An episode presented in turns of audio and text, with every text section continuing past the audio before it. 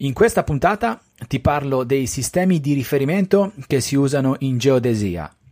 Io sono Paolo Corradeghini e questo è il podcast di 3D Metrica, il podcast dove si parla di topografia, di strumenti di misura, di software, di tecniche di rilievo, di mappe, di geomatica e di cartografia. Questo è l'episodio numero 23 del podcast e inizia subito dopo la sigla.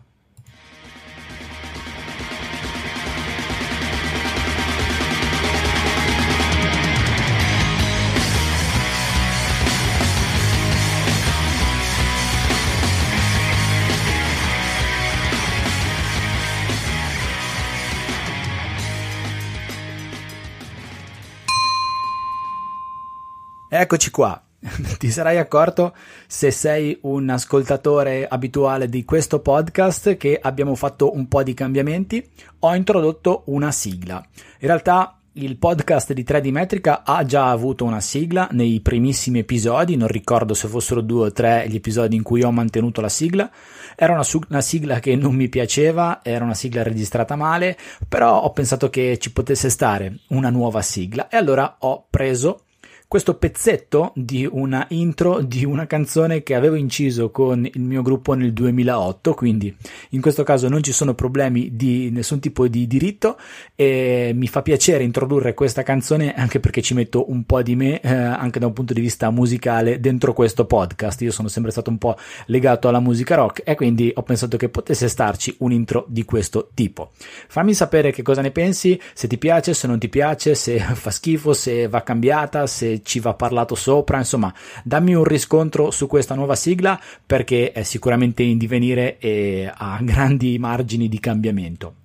Utilizzerò anche magari qualche effetto sonoro durante la registrazione di questo podcast. Eh, se ti sei accorto, se sei un ascoltatore attento, ti sarai accorto che in questo momento mm, in cui ti sto parlando non c'è la base musicale che solitamente mettevo dentro l'intro e poi anche nella parte finale delle puntate del podcast.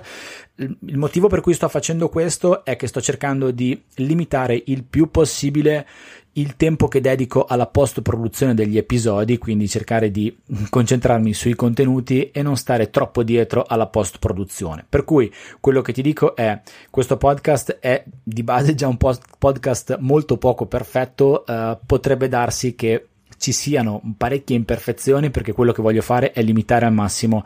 la post produzione, per cui potrebbero rimanerci un po' più di miei uh, a mm, e impappinamenti, però l'idea è quella di andare via così e di darti fuori un prodotto che sia magari un po' meno perfetto, forse un po' più umano, sicuramente a me porta via molto meno tempo rispetto a quello che porta via una post produzione completa dall'inizio alla fine. In questo episodio ti voglio parlare dei sistemi di riferimento. Abbiamo parlato nelle primissime puntate di questo podcast delle coordinate. Mi ricordo che abbiamo fatto addirittura tre puntate sulle coordinate. Abbiamo parlato di coordinate geografiche, abbiamo parlato di coordinate cartografiche e abbiamo fatto anche una puntata sulle domande e risposte che riguardano le coordinate. Ora, non mi ricordo in quale di queste tre puntate eh, io ti dissi che parlare di coordinate senza parlare di sistemi di riferimento è un po' zoppicare e in effetti è assolutamente vero. E oggi è la puntata in cui ti voglio proprio parlare dei sistemi di riferimento che vanno assolutamente a braccetto con le coordinate, ma che in topografia, in geodesia, in cartografia, comunque nelle scienze che riguardano le misure e la definizione dei punti sulla superficie della Terra, hanno un ruolo che è fondamentale. Senza sistemi di riferimento non esisterebbero le coordinate. Ma non voglio bruciare le tappe e quindi vado per ordine. Prima di iniziare questa puntata ti ricordo però che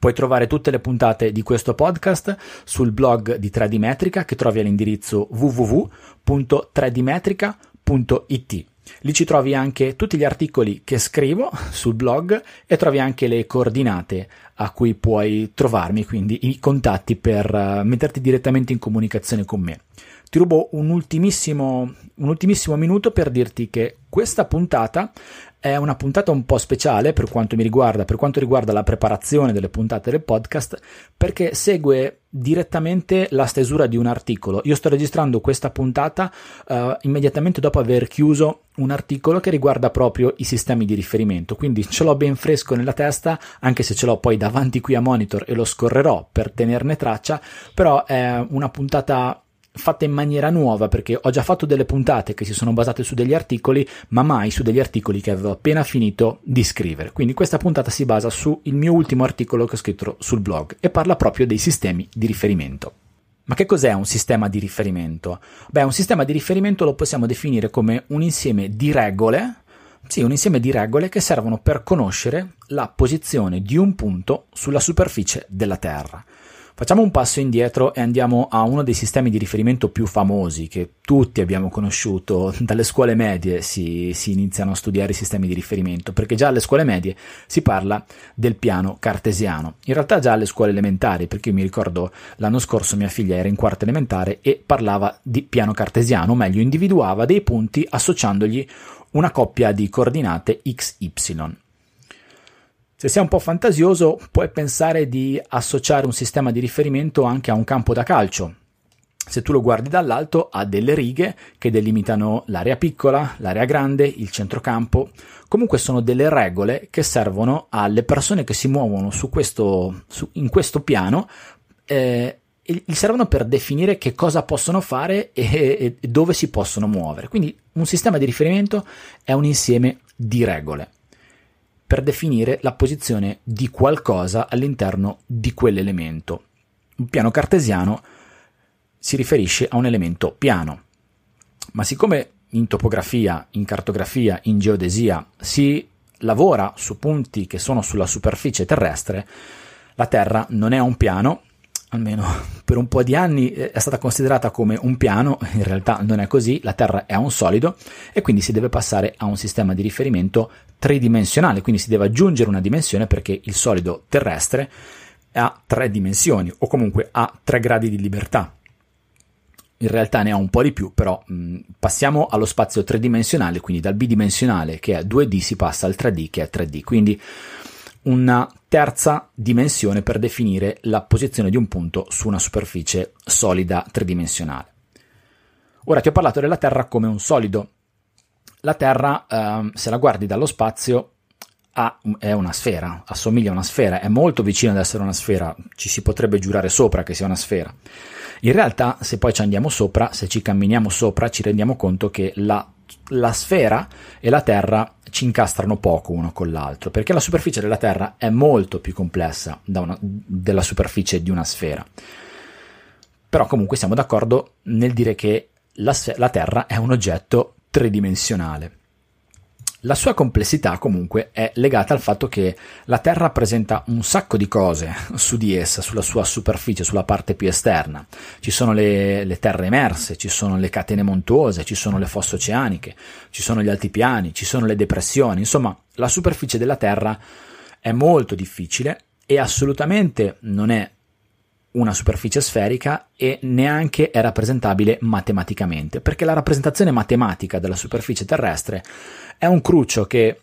ha, diciamo, ha tartassato i topografi per un, per un bel po' di tempo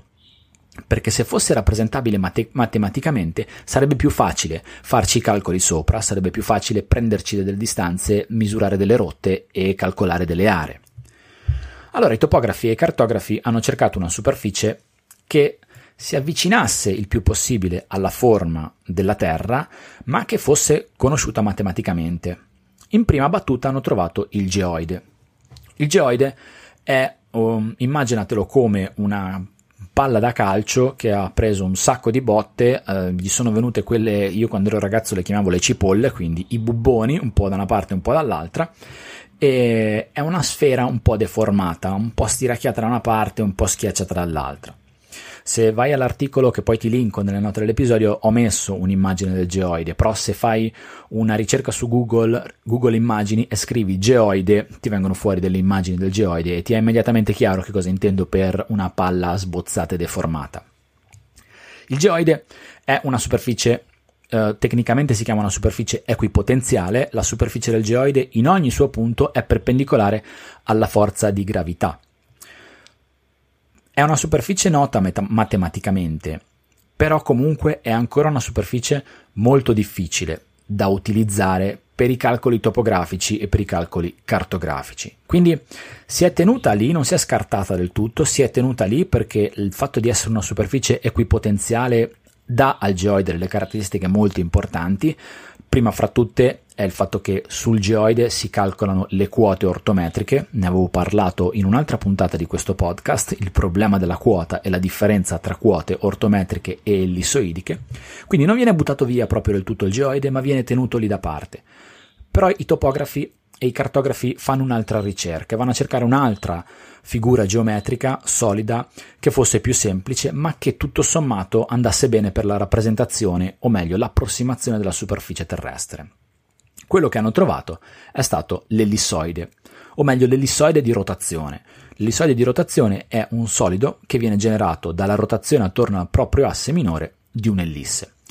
In realtà l'ellissoide che eh, viene utilizzato per l'approssimazione terrestre è un ellissoide di rotazione, sì, ma che ha anche un piccolo schiacciamento ai poli, è come se un grande gigante l'avesse preso tra le dita e l'avesse un po' schiacciato deformandolo come se fosse una palla di plastilina. Ecco quindi che l'ellissoide, l'ellissoide di rotazione, viene utilizzata come superficie di riferimento per individuare la posizione di un punto sulla superficie della Terra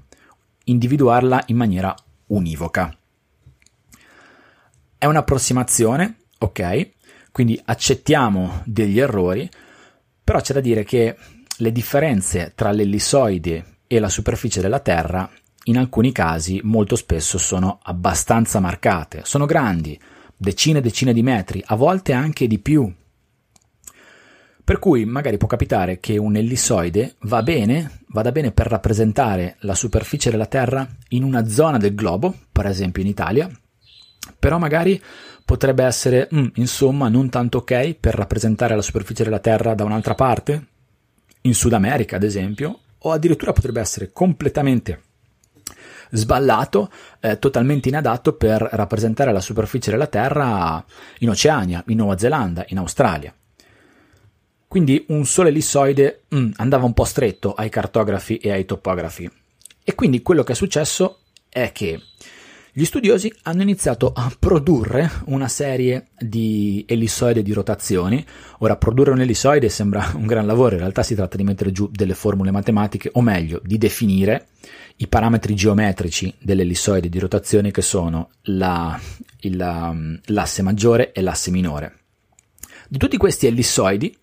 po' più grandi, con un po' di differenze tra loro, tra asse maggiore e asse minore, i vari studiosi dei vari paesi, delle varie nazioni, se ne sono presi qualcuno, o meglio, se ne sono presi uno che approssimava a bene la superficie della Terra per la loro area e ce l'hanno, diciamo, ehm, portato a coincidere, quindi hanno preso l'ellissoide e l'hanno spostato affinché fosse molto vicino alla superficie della Terra in quell'area. Ehm, addirittura c'è risulta tangente sicuramente in un punto che si chiama punto di orientamento e in alcuni casi questo ellissoide è stato anche ruotato nello spazio tridimensionale per fare in modo che la sua superficie fosse ancora meglio rappresentativa della superficie della Terra in quel punto. Per cui gli studiosi si sono presi tutti questi ellissoidi, si sono fatti gli ellissoidi, se li sono presi, immaginate proprio di prendere con, con una mano un ellissoide, di, di schiacciarlo mh, a, contro la superficie della Terra in una zona che è comoda e anche un po' di ruotarlo per, dire, per avere la, la migliore rappresentazione possibile della superficie della Terra su una superficie che è nota matematicamente, che è quella dell'ellissoide di rotazione. Ce ne sono stati tanti di ellissoidi di rotazione, eh, ti do qualche nome, c'è in ordine cronologico dal più vecchio al più giovane, c'è il, l'ellissoide di Bessel, di Clark, Hayford, l'ellissoide internazionale, il GRS80, il VGS84. Tutti questi ellissoidi si differenziano tra di loro fondamentalmente per le misure dei due assi o dei due semiassi, come li vuoi chiamare, maggiore e minore. E per il valore dello schiacciamento, anche se in realtà poi lo schiacciamento dell'ellissoide è una funzione, è direttamente legato al valore dei due semiassi, quindi i due parametri geometrici fondamentali dell'ellissoide sono i semiassi. Ora, attenzione perché ti do una definizione importante che è uh, una definizione che magari hai già sentito, ma che forse ti ha lasciato un po' di nebbia, almeno a me all'inizio ha lasciato parecchia nebbia quando l'ho ascoltata per la prima volta, però in realtà non è complessa. Allora, quando assumi che per rappresentare cartograficamente, eh, o meglio, per approssimare nel miglior modo possibile una porzione di superficie terrestre, e per fare questo assumi di prendere un ellissoide, di traslarlo e di ruotarlo, questa operazione che fai è la definizione di un datum geodetico o semplicemente un datum. Non so se hai mai sentito la parola datum, io l'ho sentita parecchie volte, all'inizio quando non mi occupavo ancora specificatamente di topografia mi disorientava un po', poi approfondendola in realtà non è così complesso come concetto. Il datum è una serie di operazioni che fai per prendere, per definire un ellissoide, spostarlo a coincidere con una parte della superficie terrestre e ruotarlo per fare in modo che la coincidenza sia ancora migliore. Quindi un datum è un modello che è generato da due parametri di forma, quindi sono le dimensioni dell'ellissoide, e qua ci sta la scelta dell'ellissoide, e da sei parametri di orientamento. orientamento. Tre parametri sono legati alla traslazione nello spazio, quindi x, y, z, sposti l'ellissoide nello spazio, e altri tre parametri sono legati alla rotazione dell'ellissoide. Questa è la definizione di datum geodetico. Attenzione però perché il datum non è ancora un sistema di riferimento per arrivare al sistema di riferimento ci vuole qualcos'altro, ci vuole qualcosa in più. Però prima di arrivare ai sistemi di riferimento ti voglio parlare delle differenze che ci possono essere tra datum. Ci sono due tipi di datum, i datum geocentrici e i datum locali. Quello che hanno fatto la maggior parte dei topografi fino alla fine degli anni 50, anche qualcosa in più, era quella di definire dei datum locali, cioè si sono fatti i loro ellissoidi, se li sono presi, li hanno portati nella zona di interesse che gli interessava rappresentare e li hanno anche ruotati per avere la migliore rappresentazione. Questo è un datum locale, cioè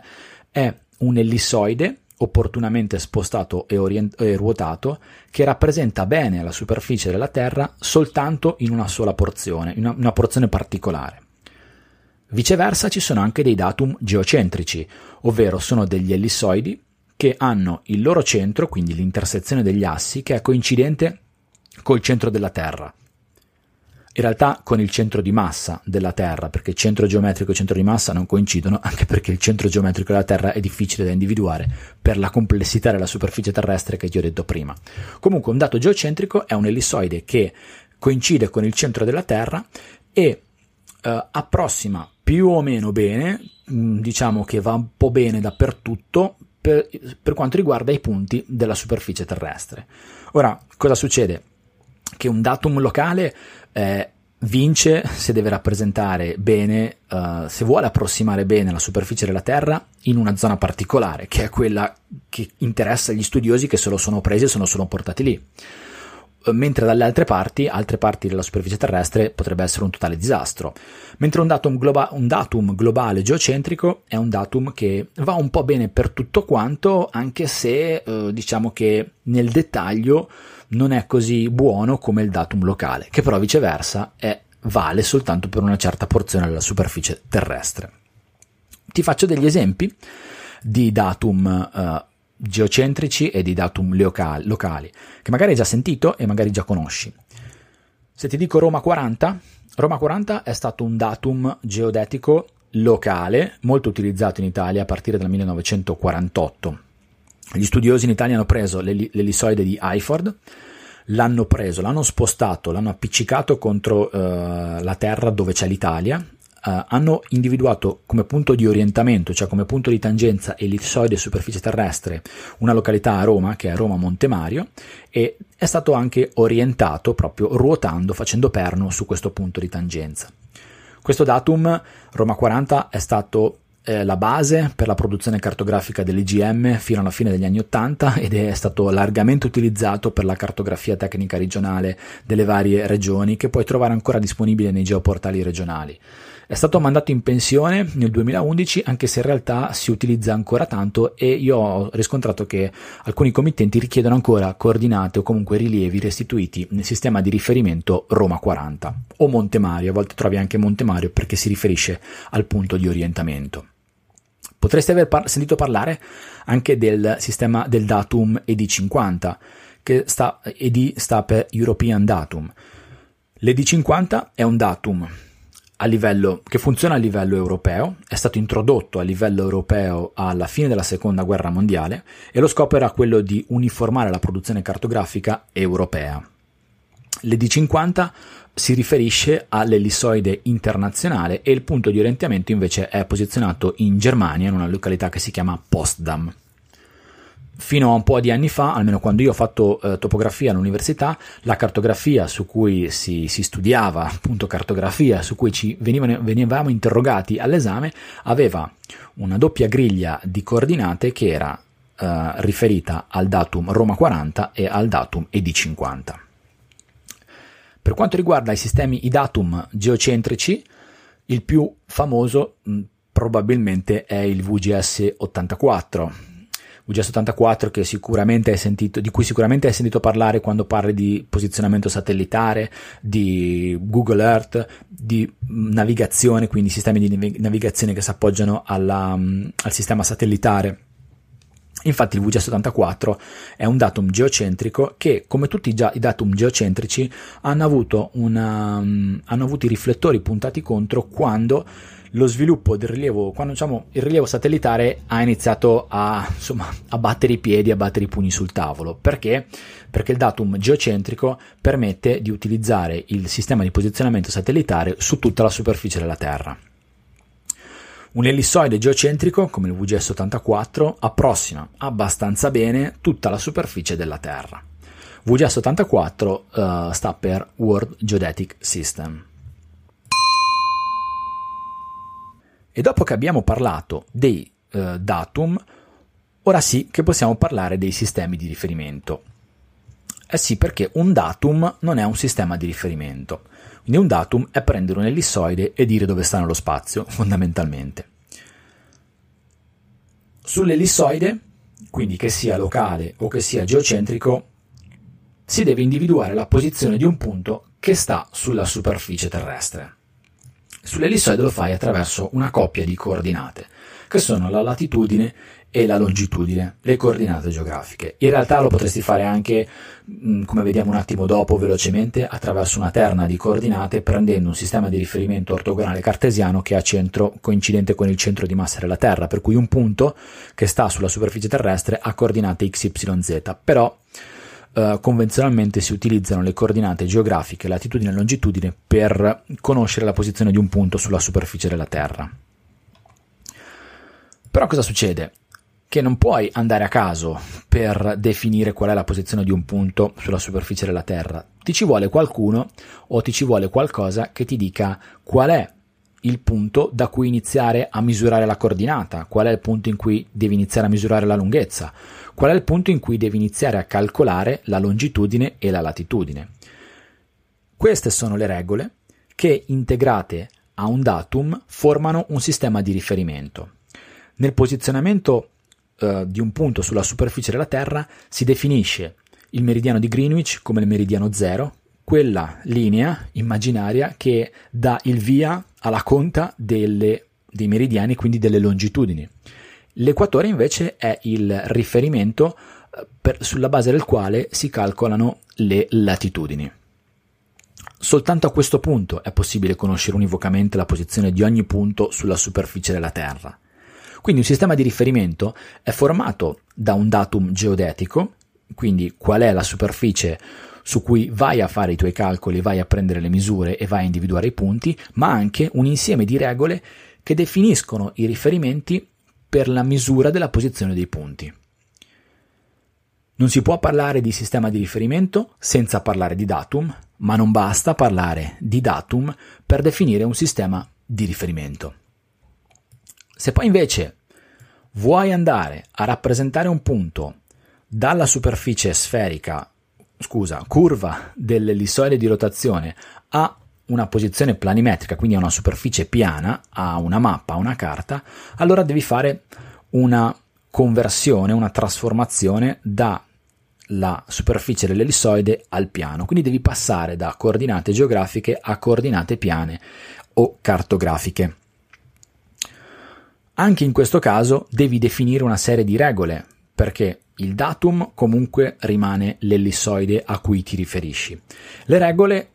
sono le stesse regole che valevano per una definizione di un punto tramite coordinate geografiche, quindi devi definire dov'è che parti a misurare le coordinate, ma in più quando passi su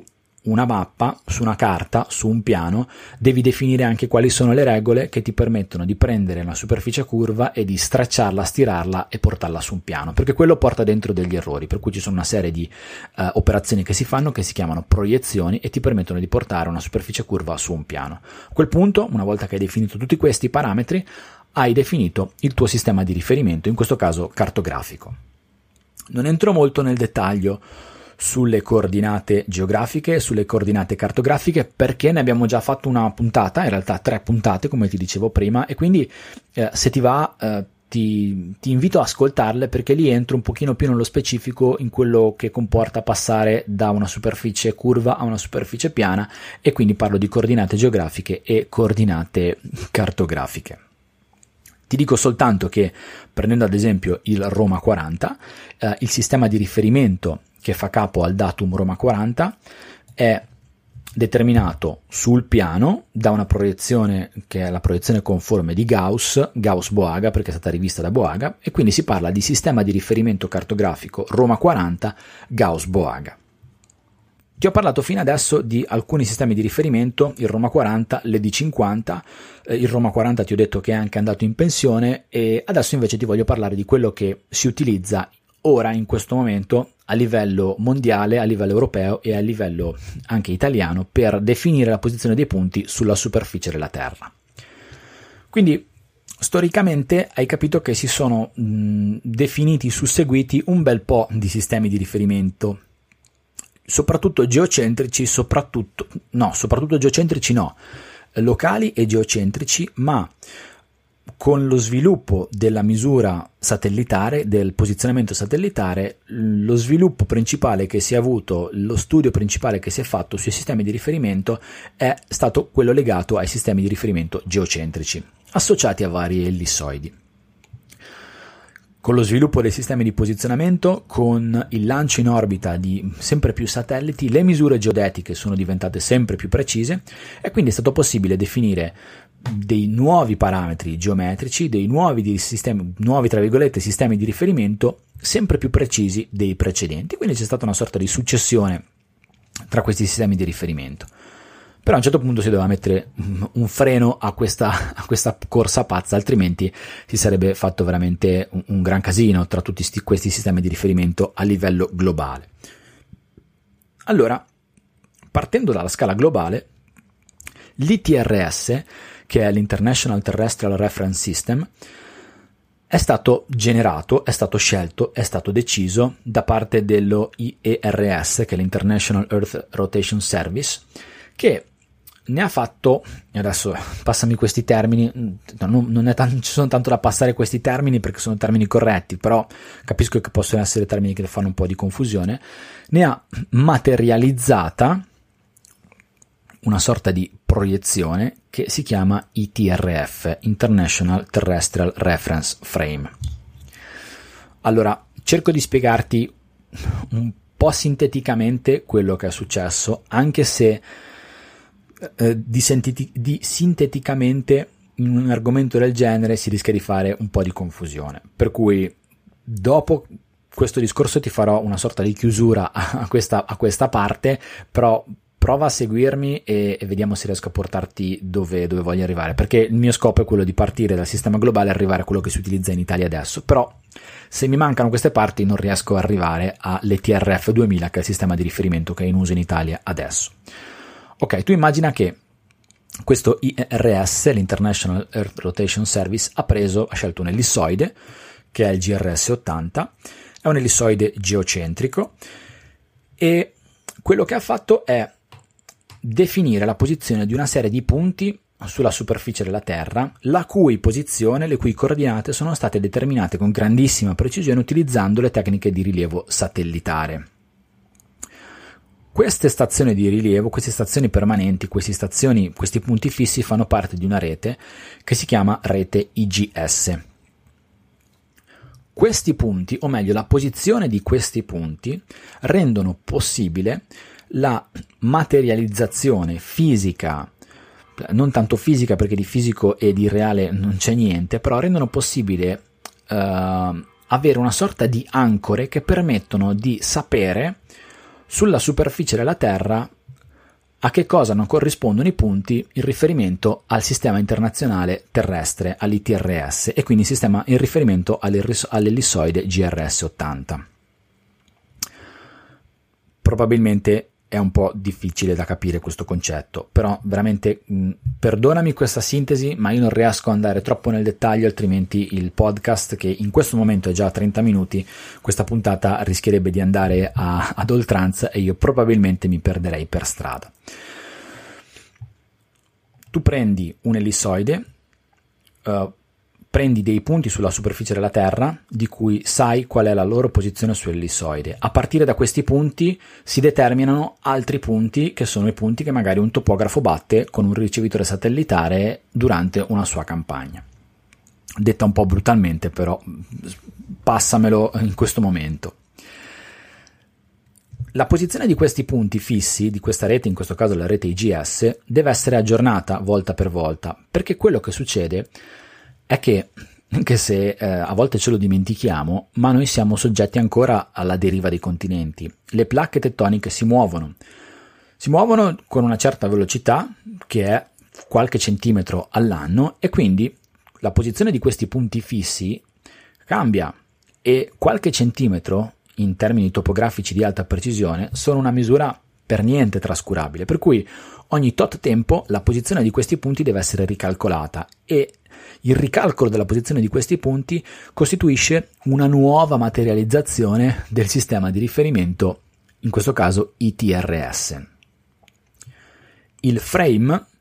la materializzazione del sistema di riferimento ITRS,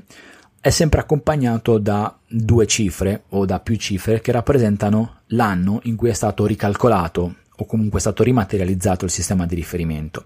Ad esempio si parla di ITRF 00 e questa corrisponde alla materializzazione del sistema di riferimento ITRS all'anno 2000.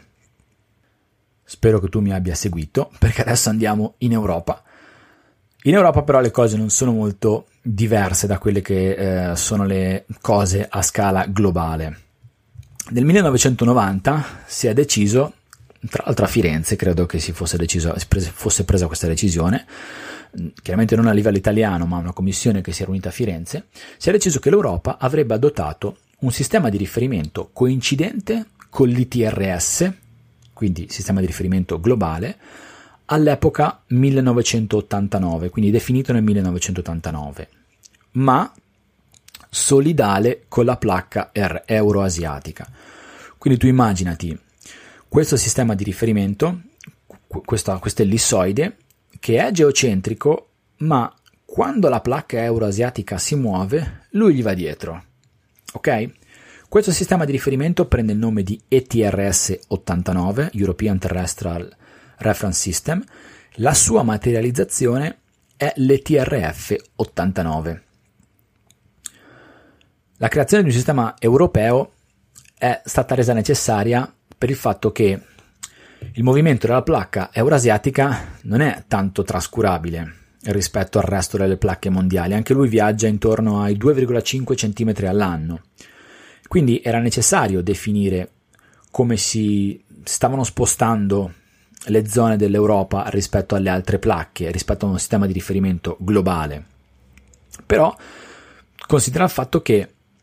se lo spostamento della placca eurasiatica è comunque marcato rispetto alle altre placche, lo spostamento dei punti all'interno della placca eurasiatica è praticamente bassissimo. Tu immagina di avere le placche come se fossero delle zattere che si, si muovono sul mantello che è formato da magma. Queste zattere si muovono con una velocità relativa una rispetto all'altra, quindi tutti i punti che stanno su una zattera si muovono con la velocità della zattera a cui appartengono rispetto ad altri punti che stanno su un'altra zattera. Ma i punti che stanno sulla stessa zattera tra di loro non si spostano uno con l'altro, in realtà si spostano di qualcosa ma veramente di pochissimo, per cui loro sono solidali, il mo- loro movimento relativo è praticamente nullo, mentre non è nullo il movimento relativo rispetto alle altre placche. È per questo motivo che è stato necessario utilizzare un sistema di riferimento europeo. Il principio è lo stesso del sistema di riferimento mondiale, anche in Europa ci sono delle stazioni permanenti di cui si misurano le coordinate nel tempo che fanno parte di una rete che si chiama rete EUREF. Sulla base di queste stazioni permanenti si fanno varie materializzazioni dei sistemi di riferimento e l'ultima realizzazione che è stata utilizzata, che è stata presa, è stata adottata, era appunto la materializzazione delle TRF 89. Ora, io capisco che materializzazione, placche, riferimenti globali, epoche possano portare veramente un po' di confusione. Però io tutte queste cose te le ho dette perché così posso dirti qual è il sistema di riferimento che viene utilizzato, o meglio, che si dovrebbe utilizzare nel 2008, 2018, eh, ma anche da, in realtà da un po' più di anni, in Italia. Il sistema di riferimento è l'ETRF 2000 in realtà il sistema di riferimento è il sistema di riferimento geodetico europeo ETRS 89 che viene materializzato all'epoca 2000, in realtà aggiornato al 2008. Allora, il decreto, il decreto del 10 novembre del 2011 prevede che il sistema di riferimento geodetico nazionale che deve essere adottato dalle amministrazioni italiane è sia costituito dalla realizzazione ETRF 2000, all'epoca 2008, del sistema di riferimento ETRS 89, l'europeo. La materializzazione quindi è definire le coordinate di punti sulla superficie terrestre sulla base di stazioni permanenti è stata fatta dall'IGM, dall'Istituto Geografico Militare,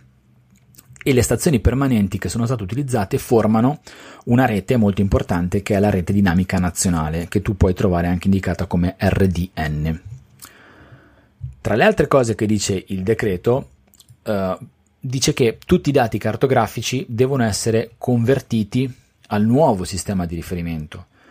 Ora questo forse non è stato molto recepito da alcune amministrazioni, soprattutto regionali, perché generalmente sono le regioni che sono i depositari dei database cartografici e quindi tanti, mh, mm, tanti database cartografici, soprattutto le carte tecniche regionali, si trovano ancora espresse come, eh, coordi- con le coordinate nel sistema di riferimento Roma 40, che era quello che era utilizzato fino a, a, fino a un po' di anni fa. L'esigenza di aggiornare il Roma 40 è nato fondamentalmente dalla necessità di dare all'Italia un sistema di riferimento che fosse geodetico e fosse moderno al passo con i tempi, con quello che stava succedendo in Europa e quello che era successo a scala globale e che soprattutto fosse valido anche per applicazioni che richiedessero delle precisioni più alte. E tra tutte queste applicazioni, la prima di tutte era quella di poter gestire una rete di stazioni permanenti che sono in grado di fornire delle correzioni per il posizionamento differenziale in tempo reale, il famoso rilievo RTK con un'antenna satellitare, e che hanno bisogno però di riferimenti di alta precisione che non si riuscivano a raggiungere con la materializzazione europea, le TRF 89. Quindi l'IGM ha deciso di allinearsi come materializzazione a, utilizzando le TRS 89, ufficializzato in Europa e l'ultima ufficializzazione in Europa è stata quella del 2000, quindi l'ETRF 2000. Però ha fatto un aggiornamento temporale al 2008, per cui quello che trovi come sistema di riferimento che è utilizzato in Italia è l'ETRF 2008 materializzato, scusa, l'ETRF 2000 materializzato all'epoca del 2008. L'elissoide di riferimento è sempre il GR80 e quando si passa da una rappresentazione superficiale, cioè, scusa, quando si passa dalla rappresentazione di un punto sulla superficie curva dell'ellissoide alla rappresentazione dello stesso punto su una mappa, su un piano, quello che si fa è una proiezione UTM, quindi una, una, una proiezione trasversa di mercatore, proprio come succedeva per l'ED50, quindi la trattazione del dato europeo prima della, delle TRS 89. Ti rimando in questo caso ai dati, alle puntate sulle, coordina- sulle, sì, sulle coordinate geografiche e sulle coordinate cartografiche per capire un attimo i vari tipi di proiezione, quindi per avere un po' più chiaro questo aspetto. Ho chiuso questa parte mm, decisamente incasinata rispetto, che riguarda i sistemi di riferimento geodetici globali europei italiani, materializzazioni e tutte queste cose, epoche, e reti, IGS, UREF, eh, RDN, eccetera, eccetera, però era necessario parlartene. Sarebbe interessante poi dedicare a ciascuna di queste cose una, una, una, puntata specifica e andare un pochino più nel dettaglio. Non so quanto possa interessarti, se, mm, se ti va di farmelo sapere ne sono contento e se posso indago, studio e mi documento un po' meglio, soprattutto per quanto riguarda l'esposizione, che ti assicuro è veramente complesso parlare in termini semplici senza utilizzare nessuno schema, soltanto con la voce di questi argomenti che in effetti sono, non sono per niente semplici, sono piuttosto complessi. Se non ti ho perso per strada, se ci sei ancora e se se fai un attimo mente locale su quello che ti ho detto all'inizio, quando ti dissi che i vari topografi si sono presi degli ellissoidi, se li sono fatti, se li sono portati in, a coincidere con la superficie della Terra in tutte le aree di studio che gli interessava a loro, eh, non è complesso capire quanti ellissoidi e quanti sistemi di riferimento ci sono a livello globale se consideri tutte le nazioni che ci sono sulla Terra, se pensi che molte di queste hanno avuto una storia cartografica piuttosto travagliata, l'Italia in primis, con numerosi cambi di sistemi di riferimento, e se fai una semplice moltiplicazione pensando di avere giusto 2, 3, 4 sistemi di riferimento per nazione, lo moltiplichi per le nazioni nel mondo, capisci bene che il numero che viene fuori è abbastanza alto. Se poi consideri il fatto che i sistemi di riferimento sono geografici e cartografici, quindi superfici eh, curve e superfici piane, fai presto a capire quanto veramente sia alto il numero di sistemi di riferimento che ci sono a scala globale. Questo induce un casino tremendo, specialmente quando i dati incominciano a viaggiare da nazione a nazione quando nell'epoca moderna eh, si fa una cartografia a scala globale e, o meglio, la cartografia a scala globale è sempre più importante, ha una, una grande incisio, incisività rispetto alla cartografia di scala locale. Quindi per fare questo è stato necessario catalogare i vari sistemi di riferimento e quello che è successo è che ci sono stati una serie di database che sono stati creati. Tra tutti questi database, il più importante, o meglio, quello che in questo momento è utilizzato su scala mondiale, universalmente riconosciuto dalla comunità scientifica, è il registro EPSG. EPSG sta per European Petroleum Survey Group è un uh, registro che è gestito attualmente dal Comitato Geodetico dell'International Association of Oil and Gas Producers, sono dei, dei petrolieri che si sono messi a fare questo registro di sistemi di riferimento uh, disponibili o presenti su scala globale. Ogni sistema di riferimento ha un codice EPSG associato che generalmente è 4 o 5 cifre e questo vale sia per un sistema di riferimento eh, geografico sia per quanto riguarda un sistema di riferimento, la proiezione del sistema di riferimento cartografico. Sui codici EPSG ho scritto un articolo sul blog che ti metto nelle note dell'episodio. Se vai sul sito, se cerchi su Google EPSG, arrivi direttamente al sito del repository dove c'è questo enorme database, tu puoi fare una ricerca, lo puoi fare una ricerca per codice, una ricerca per nome, se scrivi ad esempio Monte Mario o RDN 2008 ti vengono fuori i dati relativi prendendo RDN 2008, ha il sistema di riferimento ETRF 2000 e lì dentro trovi tutte le informazioni, trovi qual è la validità, dov'è che è utilizzato questo sistema di riferimento, quali sono le caratteristiche, qual è l'ellissoide di riferimento, quali sono le caratteristiche dell'ellissoide e quali sono anche i parametri che ti permettono di passare da un sistema di riferimento a un altro. Il passaggio di coordinate da un sistema di riferimento ad un altro è una cosa abbastanza delicata in cartografia se portare una superficie curva su un piano, quindi se passare da coordinata geografica a coordinata piana, implica delle deformazioni, non è un passaggio banale, implica delle, mh, mm, farsi andare bene delle, delle, deformazioni su cui poi poco ci possiamo fare, dipendono dal tipo di proiezione che scegliamo, trasportare le coordinate di un punto da un sistema di riferimento ad un altro e questi due sistemi di riferimento utilizzano due datum diversi, è un'operazione piuttosto delicata, che può portare ad approssimazioni ed errori anche non trascurabili. Se ci pensi questo è anche piuttosto intuitivo, tu immagina di avere un ellissoide locale come Roma 40 e un ellissoide un datum ad esempio geocentrico come il VGS 84. Ecco, la coordinata di un punto sull'ellissoide Roma 40 è diversa, o meglio, il punto è sempre solito, ma le coordinate che rappresentano il punto proiettato sulla superficie del Roma 40 e proiettato sulla superficie del VGS 74 sono diverse. Sono diverse perché il Roma 40 è un ellissoide che è stato preso, portato sulla, a coincidere dove a Roma con la superficie della Terra è stato anche un po' ruotato, mentre l'ellissoide VGS 84 è un ellissoide geocentrico che è fermo lì, ancorato al centro della Terra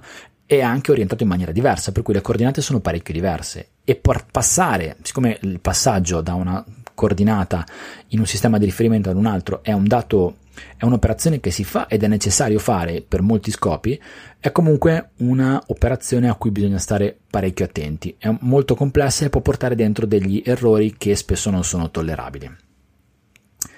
Se passi si parla di conversione tra sistemi di riferimento quando lavori all'interno di uno stesso datum, quindi quando passi da una coordinata geografica a una coordinata cartografica fai una conversione. Questo è, mh, mm, si porta dietro delle deformazioni legate al passaggio da una superficie curva a un piano, ma non si porta dietro gli errori legati al passaggio di datum. Se invece passi ad, un, a datum diversi, fai una trasformazione tra sistemi di riferimento.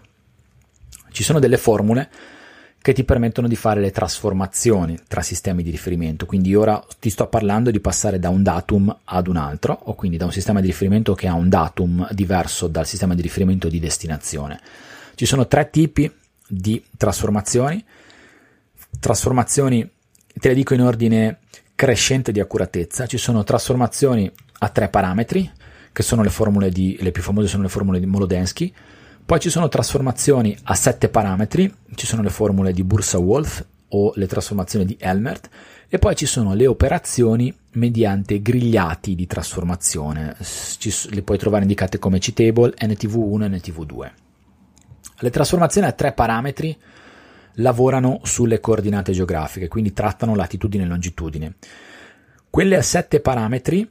lavorano sulle coordinate cartesiane geocentriche, quindi come ti dicevo prima, immagina di prendere una terna cartesiana ortogonale che ha centro coincidente col centro della Terra e ha tre assi x, y e z. Si chiamano trasformazioni a sette parametri perché i sette parametri che vengono utilizzati per trasformarsi sono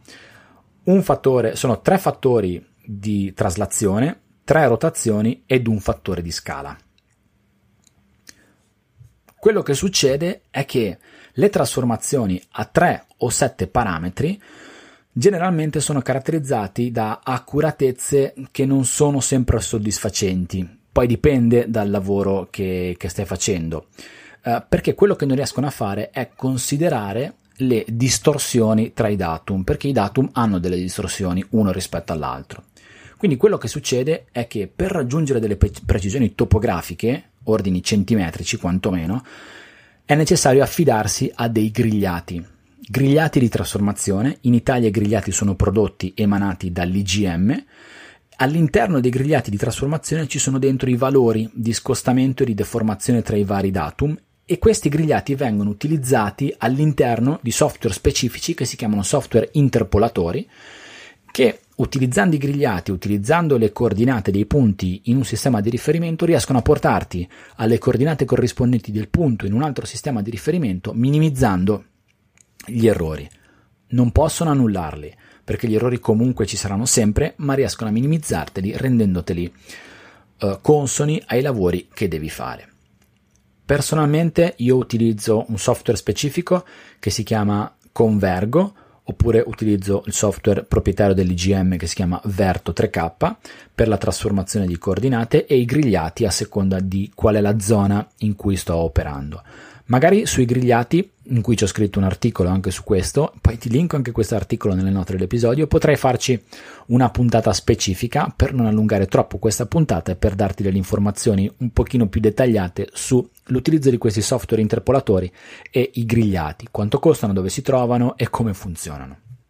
Siamo quasi in fondo, anzi direi che gli argomenti di questa puntata te li ho detti tutti volevo concludere con una serie di, bah, chiamiamole così, domande e risposte, domande secche e risposte altrettanto secche che riguardano un po' gli argomenti di cui abbiamo parlato, giusto per fare un riassunto finale e chiosare su tutto quello che ti ho detto, perché mi rendo conto che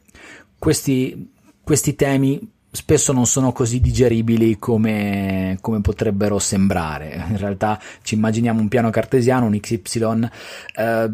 XYZ su un piano tridimensionale, in realtà quando, si poi, quando poi si, parla, si passa alla Terra le cose sono un po' più complesse. Quindi,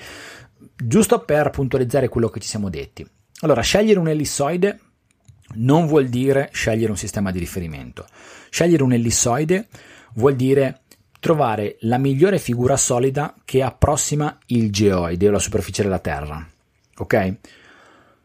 Una volta che ho preso l'ellissoide, lo sposto dove mi torna comodo e lo ruoto, ho definito un sistema di riferimento? No, quello che ho fatto ho definito un datum geodetico. Questo vale sia che prendo un ellissoide, lo sposto localmente e lo ruoto per farmelo tornare bene, quindi definisco un datum locale, sia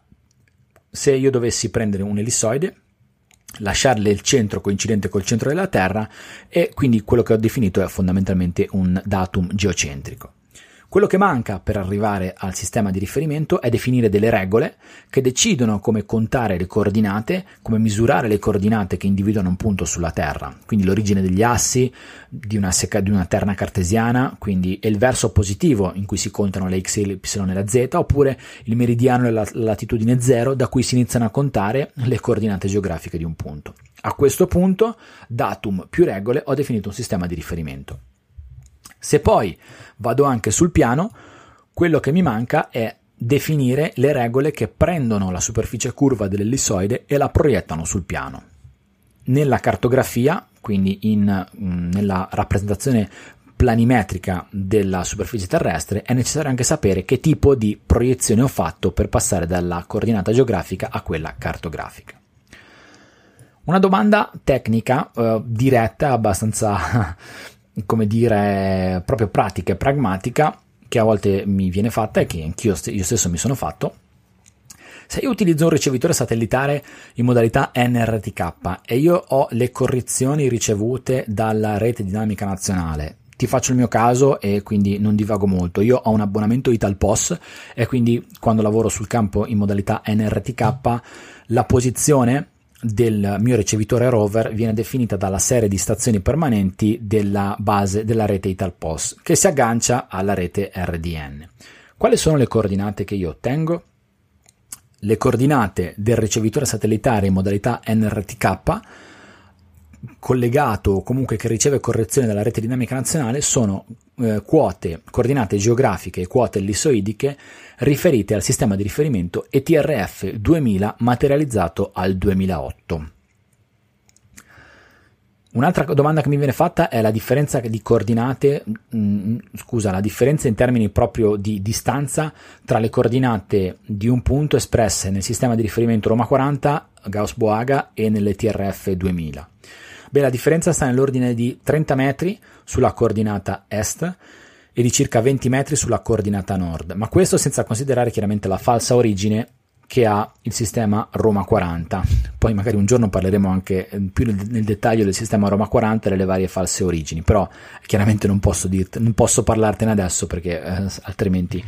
eh, apriremo un altro capitolo difficilmente chiudibile in poco tempo. Tra ETRF 89 e TRF 2000 ci sono differenze che sono inferiori al centimetro. Questo perché? Perché l'ETRF 2000 è il sistema di riferimento italiano, ma l'Italia è all'interno della placca euroasiatica e tutta la placca trasla in maniera solidale, quindi le differenze tra i punti all'interno della placca sono veramente minime, inferiori al centimetro. Mentre se prendessimo il VGS 84 e eh, il riferimento all'ETRF 2000, le distanze arrivano fino a 40 centimetri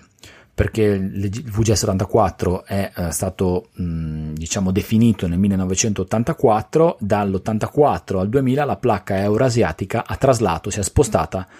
di una quantità che è paragonabile a questi 40 cm. Quello che mi sento di dirti è che quando fai un rilievo satellitare stai sempre attento a, a che cosa ti agganci, a quali sono le stazioni che ti danno le correzioni sulla posizione e se fai un, ad esempio un post processing, quali sono i dati che prendi per trattare le tue misure che hai preso sul campo, perché ci possono essere differenze, come hai visto, eh, che sono in un caso trascurabili, in altro caso totalmente eh, non trascurabili, abbastanza importanti da tenere in considerazione. Ok, io sono arrivato alla fine di questo episodio. Se hai altre domande, se hai dubbi, se hai delle cose che non ti sono chiare su questo argomento, uh, ti veramente felice di ricevere un tuo riscontro, un tuo feedback e segnalami tutto quello che mi vuoi segnalare nei modi che preferisci. Comunque ti segnalo qual è il mio modo preferito per ricevere un tuo contatto, che è attraverso il canale Telegram. Io utilizzo Telegram, mi puoi mandare un messaggio diretto a telegram.me slash Paolo Corradeghini